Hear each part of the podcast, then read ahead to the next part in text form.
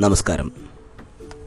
ഹിന്ദുമതത്തിലെ പെൺകുട്ടികളുടെ സ്വത്തവകാശം സംബന്ധിച്ച് സുപ്രീം കോടതിയിൽ നിന്ന് ഉണ്ടായത് വിപ്ലവകരമായ വിധി. ഇന്ത്യയിലെ വിവിധ കോടതികളിൽ നിലനിൽക്കുന്ന ആയിരക്കണക്കിന് വ്യവഹാരങ്ങളിൽ സ്ത്രീകളുടെ അവകാശവാദങ്ങളെ പിന്തുണയ്ക്കാൻ ഈ വിധിക്കാകും. അഡ്വക്കേറ്റ് കാളീശ്വരം രാജ് ലേഖകൻ.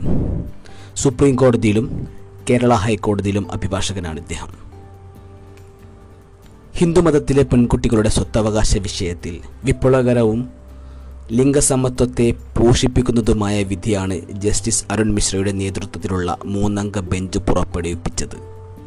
രണ്ടായിരത്തി അഞ്ചിലെ ഹിന്ദു പിന്തുടർച്ചാവകാശ ഭേദഗതി നിയമ വ്യവസ്ഥകളിലെ അവ്യക്തത നീക്കുകയും ഈ വിഷയത്തിൽ വ്യത്യസ്ത വിധിന്യായങ്ങൾ ഉണ്ടാക്കിയ ആശയക്കുഴപ്പം പരിഹരിക്കുകയും ചെയ്യുന്നതാണ് പുതിയ വിധി.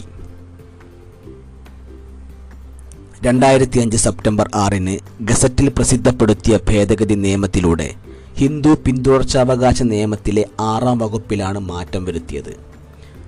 ഹിന്ദു കുടുംബങ്ങളെ സംബന്ധിച്ച് നിയമവസ് വ്യവസ്ഥകളിലൊന്നായ മിതാക്ഷരയുടെ പരിധിയിൽ വരുന്ന അവിഭക്ത കുടുംബത്തിലെ പെൺ കൂട്ടവകാശിയുടെ പെൺമക്കൾക്ക് ജനിക്കുമ്പോൾ തന്നെ കൂട്ടുസ്വത്തിൽ അവകാശം സിദ്ധിക്കുമെന്ന് വ്യക്തമാക്കുന്ന വ്യക്തമാക്കുന്നതായിരുന്നു രണ്ടായിരത്തി അഞ്ചിലെ ഭേദഗതി നിയമം.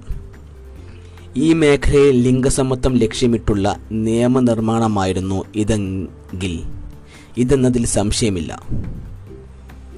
ആൺകുട്ടിക്കും പെൺകുട്ടിക്കും സ്വത്തിൽ തുല്യാവകാശം എന്ന നിയമതത്വം പല ഇന്ത്യൻ സംസ്ഥാനങ്ങളിലും പുരോഗമനപരമായ മാറ്റത്തിന്റെ കാഹളമുയർത്തി. കേരളം പോലുള്ള സമൂഹത്തിൽ ഹിന്ദുമത അനുയായികൾ സ്ത്രീ പുരുഷന്മാർക്ക് സ്വത്തുക്കളെ തുല്യാവകാശം ഉറപ്പാക്കിയ അവസ്ഥ മറ്റു സംസ്ഥാനങ്ങളിലും ഇല്ലെന്നോർക്കണം. എന്നാൽ രണ്ടായിരത്തി അഞ്ചിലെ നിയമ ഭേദഗതി സിവിൽ വ്യവഹാരങ്ങളിൽ ഏറെ സങ്കീർണതകളും ആശയക്കുഴപ്പങ്ങളും ഉണ്ടാക്കി ഭേദഗതി നിയമത്തിന് മുൻകാല പ്രാബല്യമുണ്ടോ എന്നതും ഭേദഗതി നിയമം വരുന്നതിന് മുൻപ് പിതാവ് മരിച്ച പെൺകുട്ടികൾക്ക് ജനനത്തോടെ തന്നെ സ്വത്തവകാശം ലഭിക്കുമോ എന്നതും നിയമപ്രശ്നങ്ങളായി. ഇതുമായി ബന്ധപ്പെട്ട് സുപ്രീം കോടതിയിൽ നിന്ന് വ്യത്യസ്ത വിധികളുണ്ടായി. അതുപോലെ ആയിരത്തി തൊള്ളായിരത്തി അൻപത്തി ആറിലെ ഹിന്ദു പിന്തുടർച്ചാവകാശ നിയമം നിലവിൽ വന്നപ്പോൾ തന്നെ സ്വത്തുക്കളുടെ നിയമപരമായ വിഭജനം നടന്നതായി കണക്കാക്കാമോ എന്ന ചോദ്യത്തിനും ഉത്തരം വേണ്ടിയിരുന്നു.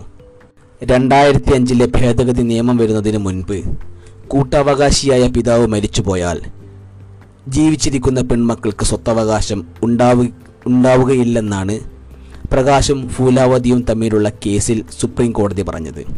അതായത് ജീവിച്ചിരിക്കുന്ന കൂട്ടവകാശിയായ പിതാവിന്റെ ജീവിച്ചിരിക്കുന്ന പെൺമക്കൾക്ക് മാത്രം ലഭിക്കുന്നതാണ് സ്വത്തവകാശം എന്ന നിലയിൽ കോടതി നിയമ ഭേദഗതിയുടെ പ്രഭാവത്തെ പരിമിതപ്പെടുത്തി. എന്നാൽ രണ്ടായിരത്തി പതിനെട്ടിൽ ദാനമ്മയും സുമൻ സൂർപ്പറും തമ്മിലുള്ള കേസിൽ. കൂട്ടവകാശിയായ അച്ഛൻ രണ്ടായിരത്തി ഒന്നിൽ രണ്ടായിരത്തി ഒന്നിൽ മരിച്ചെങ്കിലും കൂട്ടുസ്വത്തിൽ പെൺമക്കൾക്ക് അവകാശമുണ്ടായിരിക്കുമെന്നും ജനനത്തോടെ തന്നെ സിദ്ധിക്കുന്ന ഈ അവകാശത്തെ നിയമഭേദഗതി സമയത്ത് പിതാവ് ജീവിച്ചിരുന്നോ എന്ന പ്രശ്നവുമായി കൂട്ടിയിണക്കേണ്ടതില്ലെന്നും മറ്റൊരു ബെഞ്ച് വിധിച്ചു. ഇവ കൂടാതെ ഈ വിഷയത്തിൽ സുപ്രീം കോടതിയുടെ വേറെയും വിധികളുണ്ടായി.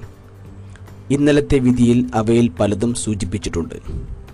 രണ്ടായിരത്തി അഞ്ചിലെ നിയമ ഭേദഗതിയുടെ വ്യാപ്തി കുറയ്ക്കാനാവില്ലെന്നും നിയമത്തിൽ സൂചിപ്പിക്കപ്പെട്ടിട്ടില്ലാത്ത ഉപാധികൾ ഉയർത്തിക്കൊണ്ട് പെൺമക്കളുടെ സ്വത്തവകാശം പരിമിതപ്പെടുത്താനാവില്ലെന്നും വ്യക്തമാക്കുന്നതാണ് വിനീത ശർമ്മയും രാകേഷ് ശർമ്മയും തമ്മിലുള്ള കേസിൽ ഇപ്പോഴുണ്ടായ വിധി.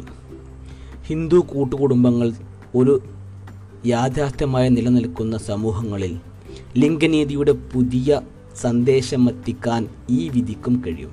പൂർവിക സ്വത്തിന്റെ ന്യായയുക്തവും നീതിപൂർവവുമായ വിതരണത്തിന് ആൺ പെൺ വ്യത്യാസം ഒരിക്കലും തടസ്സമാകരുത് എന്നതാണ് പുതിയ വിധി നൽകുന്ന പാഠം.